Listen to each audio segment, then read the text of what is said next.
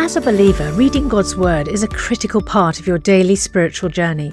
And because it's so important, we've created a unique new resource to help you immerse yourself in biblical truth and open your eyes to all God's Word has for you.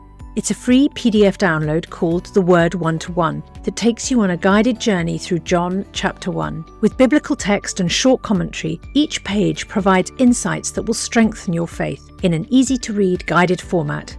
There's truly no other resource like this. Download your free PDF copy today at premierinsight.org forward slash resources. That's premierinsight.org forward slash resources.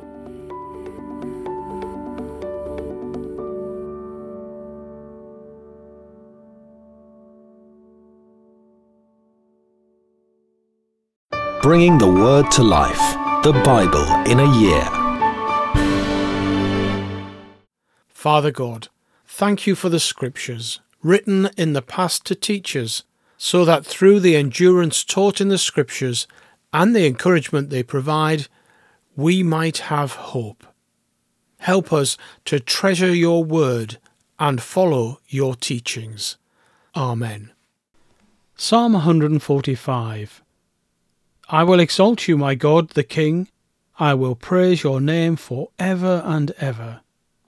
Every day I will praise you and extol your name for ever and ever. Great is the Lord, and most worthy of praise. His greatness no one can fathom. One generation commends your works to another. They tell of your mighty acts. They speak of the glorious splendour of your majesty and I will meditate on your wonderful works. They tell of the power of your awesome works, and I will proclaim your great deeds. They celebrate your abundant goodness and joyfully sing of your righteousness. The Lord is gracious and compassionate, slow to anger, and rich in love. The Lord is good to all. He has compassion on all he has made. All your works praise you, Lord. Your faithful people extol you. They tell of the glory of your kingdom and speak of your might, so that all people may know of your mighty acts and the glorious splendour of your kingdom. Your kingdom is an everlasting kingdom, and your dominion endures through all generations. The Lord is trustworthy in all he promises and faithful in all he does. The Lord upholds all who fall and lifts up all who are bowed down. The eyes of all look to you, and you give them their food at the proper time. You open your hand, and you satisfy the desires of every living thing. The Lord is righteous in all his ways, and faithful in all he does. The Lord is near to all who call on him, to all who call on him in truth. He fulfills the desires of those who fear him. He hears their cry and saves them. The Lord watches over all who love him, but all the wicked he will destroy. My mouth will speak in praise of the Lord let every creature praise his holy name for ever and ever. Romans chapter 11. I ask then, did God reject his people? By no means. I am an Israelite myself, a descendant of Abraham from the tribe of Benjamin. God did not reject his people whom he foreknew. Don't you know what Scripture says in the passage about Elijah? How he appealed to God against Israel? Lord, they have killed your prophets and torn down your altars. I am the only one left, and they are trying to kill me. And what was God's answer to him? I have reserved for myself seven thousand who have not bowed the knee to Baal. So too, at the present time, there is a remnant chosen by grace. And if by grace, then it cannot be based on works. If it were, grace would no longer be grace. What then? What the people of Israel sought so earnestly, they did not obtain. The elect among them did, but the others were hardened, as it is written. God gave them a spirit of stupor, eyes that could not see, and ears that could not hear, to this very day. And David says, May their table become a snare and a trap, a stumbling block and a retribution for them. May their eyes be darkened so they cannot see, and their backs be bent forever. Again I ask, did they stumble so as to fall beyond recovery? Not at all. Rather, because of their transgression, salvation has come to the Gentiles to make Israel envious. But if their transgression means riches for the world, and their loss means riches for the Gentiles, how much greater riches will their full inclusion bring? I am talking to you, Gentiles. Inasmuch as I am the apostle to the Gentiles, I take pride in my ministry in the hope that I may somehow arouse my own people to envy and save some of them. For if their rejection brought reconciliation to the world, what will their acceptance be but life from the dead? If the part of the dough offered as first fruits is holy, then the whole batch is holy. If the root is holy, so are the branches. If some of the branches have been broken off, and you, though a wild olive shoot, have been grafted in among the others, and now share in the nourishing sap from the olive root, do not consider yourself to be superior to those other branches. If you do, consider this. You do not support the root, but the root supports you. You will say then, Branches were broken off so that I could be grafted in. Granted, but they were broken off because of unbelief, and you stand by faith. Do not be arrogant, but tremble. For if God did not spare the natural branches, he will not spare you either. Consider therefore the kindness and sternness of God. Sternness to those who fell, but kindness to you provided that you continue in his kindness. Otherwise, you also will be cut off.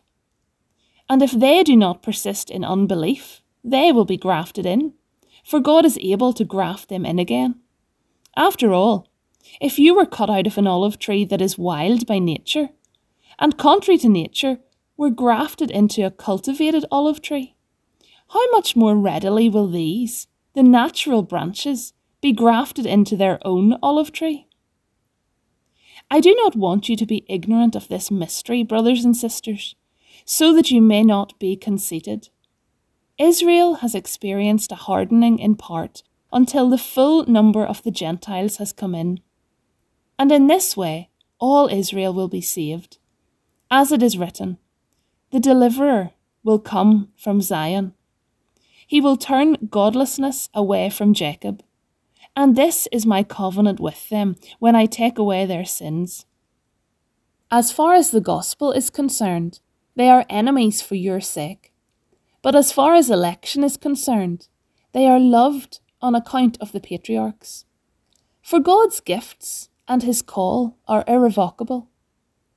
Just as you, who were at one time disobedient to God, have now received mercy as a result of their disobedience so they too have now become disobedient, in order that they too may now receive mercy, as a result of God's mercy to you. For God has bound everyone over to disobedience, so that he may have mercy on them all. Oh, the depth of the riches of the wisdom and knowledge of God! How unsearchable his judgments, and his paths beyond tracing out! Who has known the mind of the Lord? Or who has been his counsellor? Who has ever given to God that God should repay them? For from him, and through him, and for him are all things. To him be the glory for ever. Amen. Hosea chapter 7 Whenever I would heal Israel, the sins of Ephraim are exposed, and the crimes of Samaria revealed. They practice deceit. Thieves break into houses. Bandits rob in the streets. But they do not realize that I remember all their evil deeds. Their sins engulf them. They are always before me. They delight the king with their wickedness, the princes with their lies. They are all adulterers, burning like an oven, whose fire the baker need not stir from the kneading of the dough till it rises. On the day of the festival of our king, the princes become inflamed with wine, and he joins hands with the mockers. Their hearts are like an oven they approach him with intrigue. Their passion smoulders all night. In the morning it blazes like a flaming fire. All of them are hot as an oven. They devour their rulers. All their kings fall. Not one of them calls on me. Ephraim mixes with the nations. Ephraim is a flat loaf, not turned over.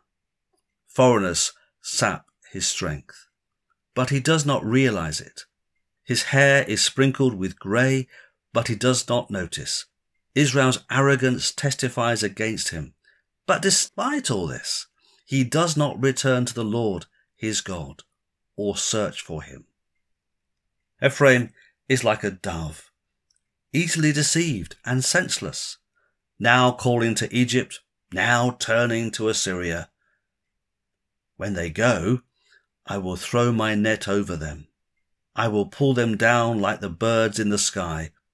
When I hear them flocking together, I will catch them. Woe to them, because they have strayed from me. Destruction to them, because they have rebelled against me. I long to redeem them, but they speak about me falsely. They do not cry out to me from their hearts, but wail on their beds. They slash themselves, appealing to their gods for grain and new wine, but they turn away from me. I trained them and strengthened their arms, but they plot evil against me. They do not turn to the Most High. They are like a faulty bow. Their leaders will fall by the sword because of their insolent words. For this they will be ridiculed in the land of Egypt. Father God, thank you for the blessing of your word. I thank you that you speak so clearly to me from the Bible. Help me to listen with care to all that you have to say to me and remain faithful to what I have learnt. Amen. For more resources to help you bring the word to life, go to premier.org.uk/bible. This reading has been taken from the NIV Bible Biblica and is published by Hodder and Stoughton.